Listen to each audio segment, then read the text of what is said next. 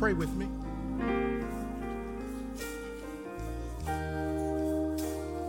Father, as we are asking you to fill this place, we're really asking you to also fill each of us. Father, in the Old Testament, you didn't fill everybody. But because of the new covenant, your spirit has been poured out on all flesh who trust you men, women, boys, girls. And now we are your temples. Your spirit resides in us individually, personally, as well as corporately. But still, we need the King of glory to fill us, which means we must empty ourselves constantly of ourselves, of the inbred pride and self reliance. We have to do what John the Baptist said we decrease so that Christ might increase. Lord, fill us. King of glory, fill us with your power, with your love, with your peace, with your joy, with your hope, with your courage. Fill us, O oh God. Fill us with your wisdom. Some seated here today, Lord, have to make some very serious decisions in days to come. May we not get up and go out relying on our own strength. But help us to pause and to say, God, if you don't do it, it can't get done. And even now, Lord, that is my prayer. Fill me with the Spirit that I might preach your word to your people, that they might be filled with the Spirit and go out and minister to a lost world. Lord, there were times when the early church would get together and they would start speaking the word to one another. Sometimes they would start speaking in tongues to you. Sometimes they would sing praises to you, Lord. I just pray that there would be a moment today where it wouldn't be the arm of the flesh, that the King of glory would just have his way. Lord, this day is special because on the calendar it celebrates the resurrection of your Son. But Lord, for us who believe every day is resurrection day. Every Sunday is Resurrection Sunday. So we thank you. In Jesus' name, we pray and ask it all. Amen. If you have your Bibles, would you turn to Romans chapter 6? It's the book of Romans, chapter 6.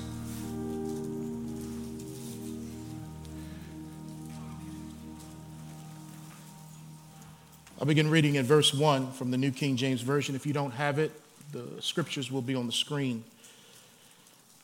Paul says to the Roman church, What shall we say then? Shall we continue in sin that grace may abound? Certainly not. How shall we who died to sin live any longer in it? Or do you not know that as many of us as were baptized into Christ Jesus were baptized into his death?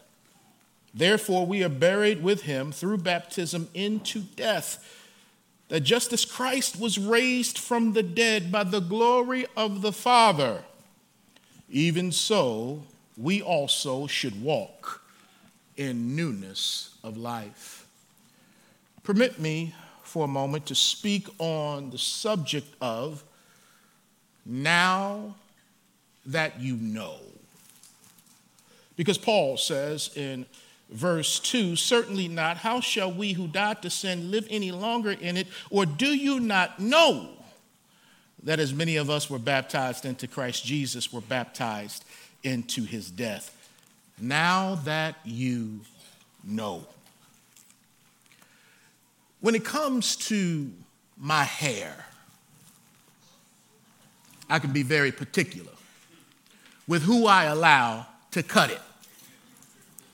I've been going to the same barber for 15 years. Deacon Tony Steele of Classic Sports Barbershop is my barber, and I'm his pastor, and, and I'm one of his main clients. I tried to get there last week before I flew out of town on Thursday. Uh, because I did not want to go to the wedding I had to attend on Friday with a bad cut, with no haircut. So I tried to get in, I couldn't get in with Tony, so I flew to Baltimore. And I said, I'm gonna have to find a barber in Baltimore to cut my hair. Because again, I'm very particular with who cuts my hair because I'm thinning in the back. I, I got a hole in my natural. I, I got a sunroof that, that's peeking through. And so if I get the wrong barber, they're gonna skin me back there. So I need somebody that knows how to keep my front high and, and don't take the back down too low. So I said, who can I go to? And thank God for social media because one of my high school classmates is a master barber. Now, we went to school together and graduated together in 1986. I haven't seen this brother except on social media. We've seen each other two times in like 37 years, however long it's been since I've graduated. And uh, one time we saw each other at our high school reunion. And then my second time was when I was in his house on Friday getting my do did. So again, I'm seeing him do things on social media, putting up haircuts, and I said, I'm going to my friend from high school. We played on the baseball team together. Uh, he was a phenomenal talent. Uh, we all thought he would even go pro. So, and, and here's another reason I went to him. I also knew that he was now a minister. So I went to his house to get my hair cut. He made special time for me at his house to cut his hair on Good Friday. And uh, it took him about an hour and 10 minutes to cut my hair because he was praising God and singing to God and testifying. I was praising God and singing to God and testifying because we started talking about those BC years before Christ and what we were in high school and all that stuff we were doing back then and to look at God's grace on our lives now as committed husbands and fathers, and in his case, a grandfather. And we just began to thank Jesus for his mercy in our lives. And my friend went in a little deeper on his testimony, and he said that uh, he went through a period of backsliding, a Christian, but he was backsliding, moonwalking like Mike into the world. And, and he got caught up. Uh, he, he left baseball and he started doing the street thing in Baltimore. And he knew a couple of the street hustlers and the kingpins in the neighborhood, and so he ended up becoming a, a large drug dealer in Baltimore. And, uh, and as a result of even being a drug dealer, he broke one of the 10 crack commandments from Biggie, and that is he started getting high on his own supply. Getting high on marijuana and it began turning into other drugs and alcohol, and before he knew it, he was addicted to substances, and his life was going downhill. He witnessed murders, people coming after him. Uh, it was horrible. And so he just got tired of being sick and tired. And so he decided to separate himself from that lifestyle. And so he and his girlfriend, who would become his wife and their child, they holed up in a hotel for a few days just to try to get out of that lifestyle in Baltimore. And uh, while he was there, he detached himself from his friends or from his so called friends who he was doing dirt with and all this crime with. And so he, he's trying to detox himself, if you will. He changed his phone number so that none of the friends could call him. So he's telling me all this as he's cutting my hair, and praise music is playing in the background and he's shouting and he's praising God. And he says, Pastor, he's calling me Pastor. He said, Pastor, I was in this hotel room. No one knew where I was, no one had my number. And I was on my face rededicating my life back to Jesus. And then all of a sudden, my phone rang. I'm like, who has my number? And so after this sensational moment with God's presence, the phone rings and, and it's his main dude that he did dope with and sold drugs with and hurt people with, his main guy is calling him. And so he's like, Man, how did you get my number? To which the friend said, I stopped by your mama's house and she gave me your new number. So he's immediately thinking, as soon as I make one step towards God, here comes the devil trying to take me back into this lifestyle that I'm trying to get out of. Anybody ever been there before? You know, you know. And so, so, so he's bracing himself on the phone, preparing to say no and to resist and stand up in his faith. But he heard his friend on the other end say, "Hey, man, would you, uh, would you be willing to go to church with me this Sunday? Because I just gave my life to Jesus, and I'm calling you as my main guy." Will you go to church with me? And then he testified, said, Man, I just rededicated my life back to Jesus. And so, ever since that time, those two who were partners in crime became partners in the gospel. And God is using these two men to transform lives in the streets of Baltimore through their ministry of outreach. And so he's telling me all this, man. We're getting excited, we're shouting. And again, just to think that God had mercy on two knuckleheads from Milford Mill High School in Baltimore, Maryland, that Jesus not only saved us, but Jesus has and Jesus is changing us. You see, the greatest proof that Jesus is alive and that Jesus is resurrected, the greatest proof is found in a resurrected life. I'm gonna say that again. The greatest way for people to know that God is real and that Jesus is alive is through a resurrected life. Paul said that we have been raised to walk in newness of life. And so people will know that Jesus is alive not because they read an archaeology report, not because they studied history, those things have their place and they are important. And they do prove that Jesus not only lived, but he rose from the grave. But the greatest way, the greatest evidence for unbelievers to see and know that Jesus is for real and Jesus is alive is through a believer who's walking in newness of life. The man who wrote this, uh, he had a coming to Jesus moment on the Damascus Road. People knew what he was like without God, and he was religious but he was also a killer. He was also someone who was very legalistic. He, he was zealous, but his zeal for God was off until he met Jesus Christ. And God repackaged that zeal and gave him a new mission to spread the gospel of Jesus Christ. And so Paul is letting the Roman church know that there ought to be a before and an after. The resurrection power of Jesus ought to show up in our lives by the way that you are living, can people tell that Jesus is risen? By the way that I'm living, can people tell that Jesus is, living, is risen?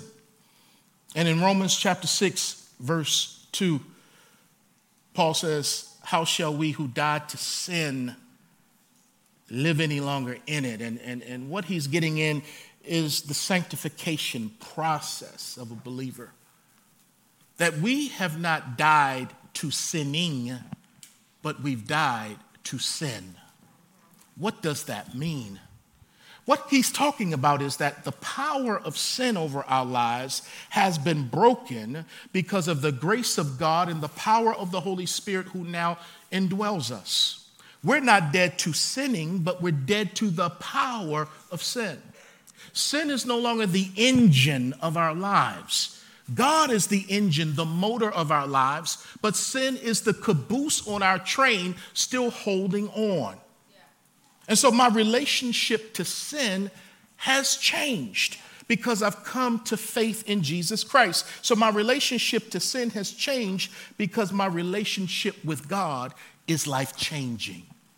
So I don't look at sin the same way anymore. I can't sin and just get away with it anymore. My relationship to it has changed because I have a life changing relationship with God.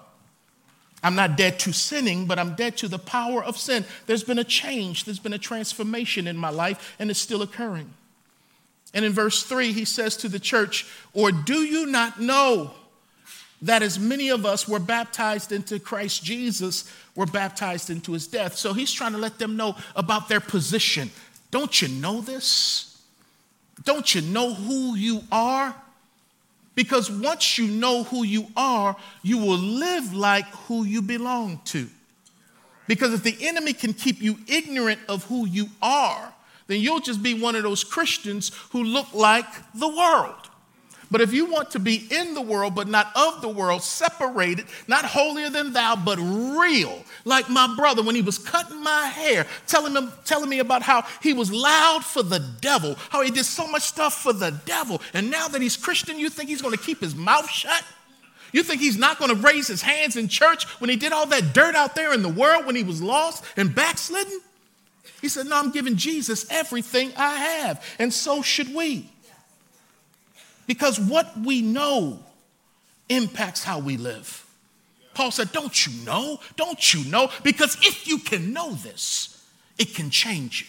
Don't you know that as many of us who were baptized into Christ were baptized into his death? Don't you know that? And for some of us, yeah, I know that. Because once you know that, that truth will set you free. You shall know the truth, and the truth shall set you free. He says you've been baptized into his death. He's not talking about water right here. Baptism is not only speaking of water and the symbolism of being buried with Christ and raised with Christ, but baptism here means to be placed into, to be identified with, to be intertwined with. And so he's saying that you've been baptized into the death of Jesus. You have been identified with Jesus. You have been intertwined with Jesus. And so Paul is speaking about one's position so that it might affect one's practice.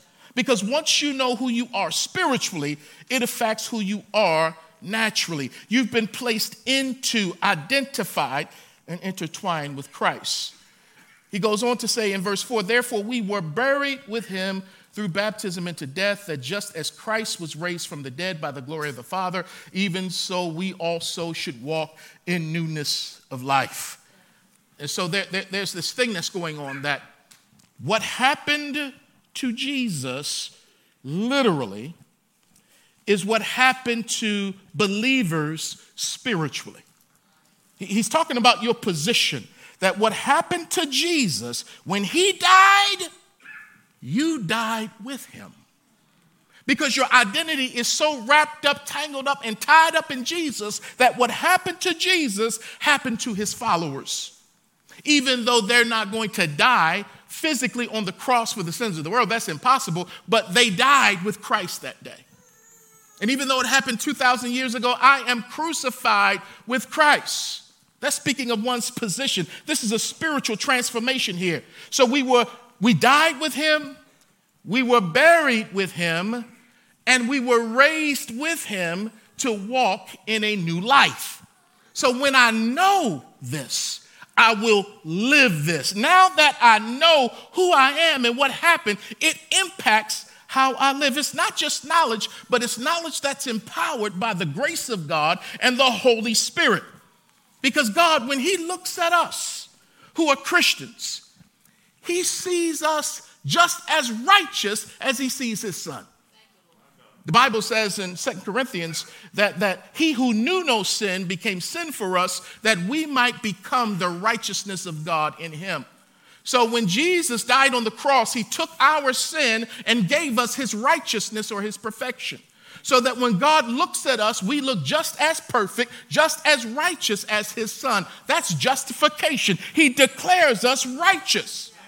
So I got to know who I am and what I am.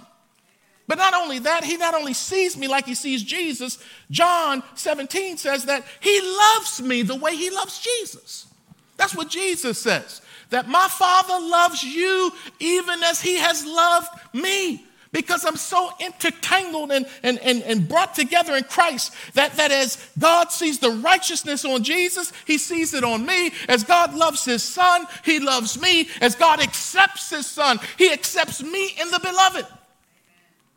So when I get a hold of that, it's transformative. So when we go to the death, burial, and resurrection, don't you know you died with him?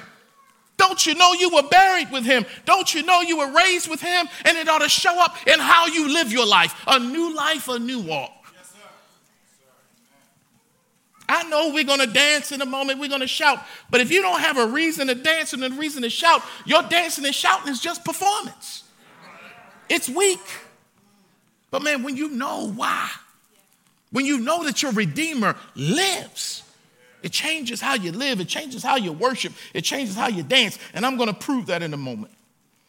I want to introduce you to a word, word called vicarious. Vicarious. Vicarious means to live life through someone else's experiences. Vicarious. A lot of parents do that with their kids. If you never went to college, but your kids went to college, you're living vicariously through them. Uh, through their experience, it's becoming your experience, even though you haven't taken one class or signed up for one class. You're living vicariously through your kids because you're so proud of them. So, vicarious is to live through someone else's experiences. So, what happened to Jesus physically happened to us spiritually. What happened to him happened to us, even though we didn't die on Calvary, nor were we buried in a tomb, nor did we get up on the third day in Jerusalem. But as far as God is concerned, yes, it did from a spiritual place. Okay, I see I'm still not getting through. I'm not getting through. Let, let, let, let me try it this way. Let me try it this way. Um, you may have a favorite sport baseball, football, basketball, tennis, hockey, whatever, and you have a team that you like or, or uh, uh, an individual that you like, and uh, you go out and you buy the jersey for the team, you go out and you buy the hat for the team, and, and you go out and you buy tickets, season tickets, you go and watch your team play. Uh, uh, you've never played on the court, on the field, but yet you walk around talking about my team. Uh, let, let, me go a little further here. Um, who are we going to draft in the draft? We, we, uh, um, you, you, know, we lost a, a, a, tough one the other day. We, we lost a tough one. We, you didn't play but you're claiming them vicariously that what they went through, you're going through. So that when your team loses, you feel the loss. So that when your team wins and you go around talking about, we won, man, you don't know the end zone from this side to the goal post. We won. You didn't play. You weren't in practice. You weren't in the weight room. You weren't in the study halls in the room, but we won. And it's even better when one of those players from the team get on the press and, and, they say, I want to thank the city and all of the fans because we won a big one today. Well, they didn't play today, but that player is saying we were doing it together. That's a vicarious experience. And so that's why God says, um, I'm going to suit you up. I'm going to put you on my team called the victors. Uh, uh I'm going to take you out of darkness and into light. And what happened for, with my son, what he did for you, all the suffering, the sacrificing that he did to bring you to this place of being victorious, he now says, You're an overcomer. So now I can say, We are overcomers. And vicariously, I can accept it spiritually, which leads to me living it naturally in the flesh because I know who I am and whose I am. We won because he got up. What good is me getting up in here preaching and sweating about he got up, he got up, he got up, and you haven't gotten up in your lifestyle yet? What good is that? We know he got up, but is there proof that he got up in your life and in my life that you walk differently? In order to illustrate this, let's go over to Luke chapter 17. There's a different walk here. There's a different walk. The newness of life. Life there is Zoe, which speaks of the life that is inherent within God Himself. This is just not life as far as I'm alive. No, no, this is God's life operating in a believer walking, conducting yourself in newness of life. And here's what I want you to know about this walk it is a process. It is a process. Walking in newness of life is a process, it is not perfection. 2 Corinthians 5:17 Therefore, if any man, any woman, any person be in Christ, he, she is a new creation. The old has passed, and behold, all things become what? New, new, new. And that word new in 2 Corinthians 5 is in the perfect tense, which means it's something that happened at, at a point in time. You became new. I became new in 1984. But perfect tense says it's something that happened in a point of time, but it still has ramifications to this day. There's ongoing newness, but it starts at a point. Does anybody have that testimony? That you got born again at a point, you became a new creation. Not perfect, but new. And because of that, uh, uh, there's been newness happening in your life ever since.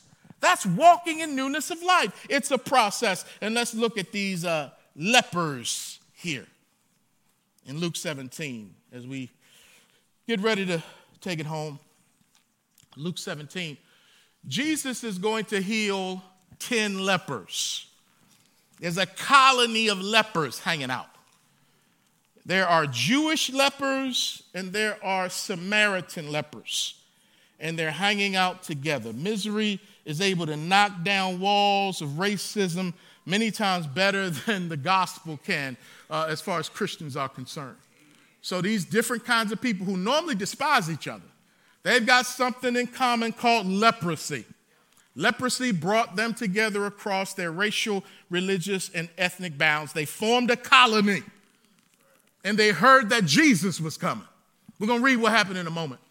But here's what I want you to see Jesus healed many lepers in his three and a half years of earthly ministry. He healed many lepers. Most of the time, he healed them instantaneously. Okay? He would heal them instantaneously. Boom. This time, he's healing them in a process. Some of us, dare I say, few of us, have been delivered from things instantaneously. My friend who said he got caught up in the drug life, that God delivered him from drugs, addiction to drugs.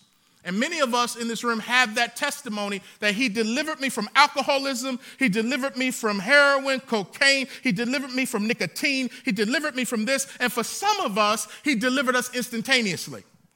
But for most of us, the deliverance is a process.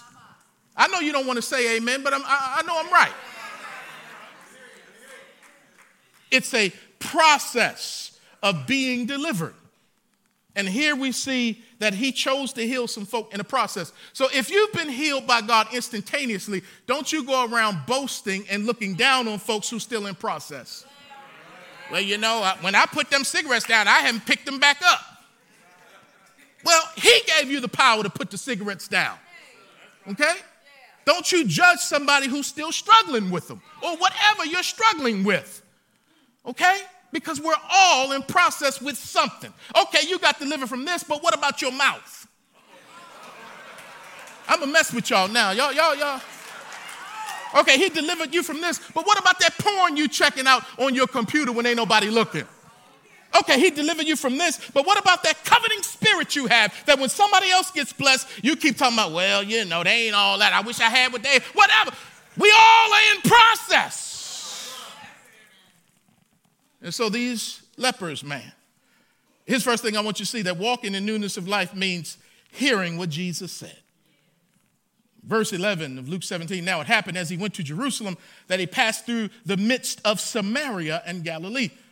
Then, as he entered a certain village, there met him ten men who were lepers, who stood afar off, and they lifted up their voices and said, Jesus, Master, have mercy on us. Y'all see the exclamation there? They're screaming for help from God. So when he saw them, he said to them, Go, show yourselves to the priest. And so it was that as they went, they were cleansed. So hear what he said Go, show yourself to the priest. Now, that may not seem like a whole lot of word, but that was a word. You know how you come to church and you keep waiting, I- am coming for a word. Well, you done missed the word because you're waiting for this big word. Jesus has spoken. They cry out, Master, have mercy on us. In other words, heal us, help us. We know that you can. Jesus says, Go, show yourself to the priest. What does that mean? Well, in that culture, especially for the Hebrew people, that if you had any kind of skin lesions and diseases and things like that, in order to be declared clean, to become a part of the community again, because maybe you got healed by God or through natural circumstances, you had to go to the priest who acted like a doctor, if you will, who had to examine your flesh and give you a grade A bill of health, allowing you and empowering you and permitting you to get back into community with everybody. So you just couldn't say you were healed and you didn't stop by the priest's office. So Jesus says, go to the priest. So what he's saying is, I'm going to heal you without saying I'm going to heal you. Uh, uh, go show yourself to the priest. And the Bible says they heard what Jesus said. So the first thing we see about walking in newness of life is that you got to hear what Jesus is saying.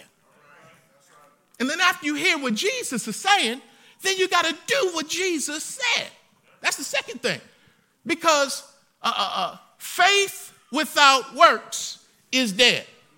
Don't just be hearers of the word when you amen on Sunday, be doers of the word when you put it into practice on Monday. So, so, so they did what he said, and they didn't ask him to repeat himself. They didn't ask him, Can you clarify what you said? One of them didn't come up and say, Well, I have a little bit of Bible degree, and I just want to challenge you on what you said. Oh, no, no, no. They were desperate, and they knew he was the deliverer. And they did what he said. They didn't lean on their own understanding. They acknowledged him in all of their ways. They trusted him with all their heart, and they took off walking towards the priest. So, walking in newness of life means you hear what Jesus said. It also means that you do what Jesus said the Bible says that so they went and they were cleansed. And so it was that as they went, they were cleansed, which means again, their cleansing was a process. With each step, they were getting healed. With each step, they were getting delivered. Once again, this is a process, this is not perfection. So as they were making their way to the priest, they would take a step and they would still be part diseased. Then they take another step and they would be part delivered. They would take another step and they would still be unclean because of the leprosy. They take another step and they would become clean because of God's healing power. Their deliverance was in a process until they got to the place where the priest was. So once they got to the place, once they got to the priest, the priest could declare that they were clean. So as we walk with God, we are all in a process until we get there. We are all in a process until we are made clean and made whole and made well. We are all in a process where when I take a step, man, I'm still a sinner. But when I take another step, I'm still a saint.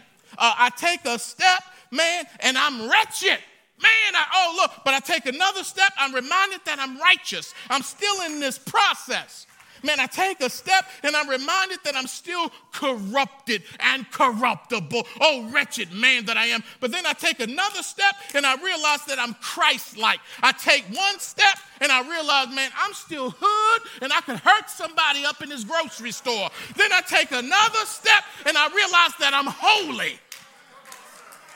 So that's the walk. That's the walk.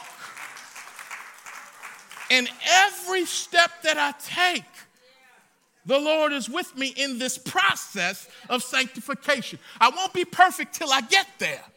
But he knows that I'm imperfect, but he also knows that I'm the righteousness of God. He knows all this about me. So now that I know, it sets me free from guilt tripping myself. Oh, I failed again. That's why his mercies are new every morning. That's why when sin abounds, grace superabounds. And if that grace doesn't transform you, you might not have really tasted grace. You might still be sipping on some grease, thinking that you can just keep sliding by, sliding by. But grace will appear teaching you to say no to this mess that you keep saying yes to.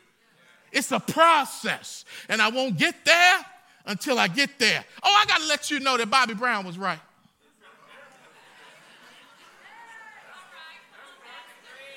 Every little step I take, you will be there. Every little move I make we'll be together. And I'm going to do it like Bob. Every little step I take, you will be there. Every little move I make we'll be together, Jesus.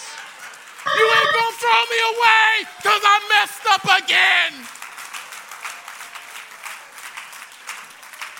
I know some of y'all missed that. So let me hit you with this one. And he walks with me, and he talks with me, and he tells me that I am his own. Uh, and the joy we share as we tarry there, none other has ever known. We are a multicultural church. We hit you with Bobby, we hit you with the hymns.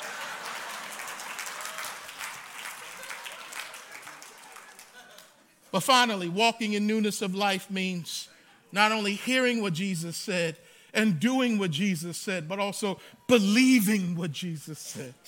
Look at verse 15.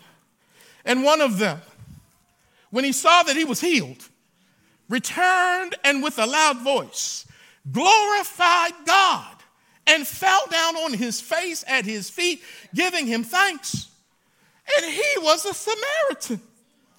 So Jesus answered and said, Were there not 10 cleansed? But where are the nine? In other words, Jesus said, There should be 10 of y'all up in here giving praise. Only one of y'all came to give praise? And then he says in verse 18, Were there not any who returned to give glory to God except this foreigner? And he said to him, Arise, go your way, your faith has made you well. So, so, so they went to the priest as evidence that they had been healed by the high priest Jesus. One of them came back, the other nine went about their way, you know, just, just starting to live life. But one of them said, I got to go back. You're growing as a believer when you just don't receive from God. But you make it a point to give to God. And right now, I'm not talking about money. Right now, I'm not even talking about giving your life. I'm talking about giving God something here that you're going to be giving Him throughout all eternity, and that's called your praise. He came back and fell on his face in front of Jesus, giving glory to God, which means that Jesus is God in the flesh because Jesus didn't turn him away. He received that worship, he received that thanks, and that man was on his face. And Jesus says, Okay, okay, I'll tell you what. Since you came back, I'm going to give you a little more. I healed their bodies, I healed your body, but now I'm going to heal your soul. Because Jesus then says to him, Your faith has made you well. King James, your faith has made you whole. That word in the Greek is sozo, where we get the word salvation from. So what he's saying is, you came back. Uh-huh. So now I'm going to save your soul. Not just heal your body, I'm going to save your soul. So you talk about a new walk. Homeboy got healed on the outside, and now he's been healed on the inside. That's a newness of walk. And I just wonder about us. Some of us are too sedity to, to lift a hand to God. Some of us are too self absorbed to give God praise. But my buddy who cut my hair, again, took over an hour to cut my hair because he's busy praising God in his kitchen because he know where he was. So now that you know, live like you believe. Because I could have been dead sleeping in my grave. but he made old death step back and behave. Ain't no rock gonna cry out in my place. I'm gonna give him praise because I could have died in them streets of Baltimore myself. Because the God I serve, uh, he brought me from a mighty long way. I'm a new person and I, I'm walking this thing in process, and the things I used to do I don't do no more. The places I used to go, I don't what? The things I used to say, I don't say no more. Because Jesus went to Calvary to save a wretch like you and me, that's what? That's love. They hung him high. They stretched him wide. He hung his head. For me, he died. That's what? That's love. So, as the old Baptist preacher would say, Jesus died on Friday. Hit me, fellas. You ready, fellas? Here we go, here we go. Jesus died on Friday. Oh, it was a Black Friday. It was a dark Friday. It was a lonely Friday when Jesus died on Calvary. Oh, he died on Friday. He hung his head and he died. Then on Saturday, they placed his body in a tomb. I, I said on Saturday, they placed his body in a tomb. He rested all day Saturday. But early, I said early, early, early on Sunday morning, Jesus, help me, Will, got up with all power in his hands. Jesus got up with all authority in his hands. Jesus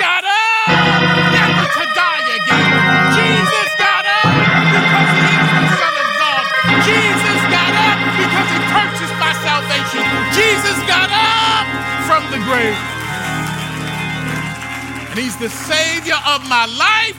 And I'm glad to have me a new walk. And I even got me a little, you know, something with my new walk.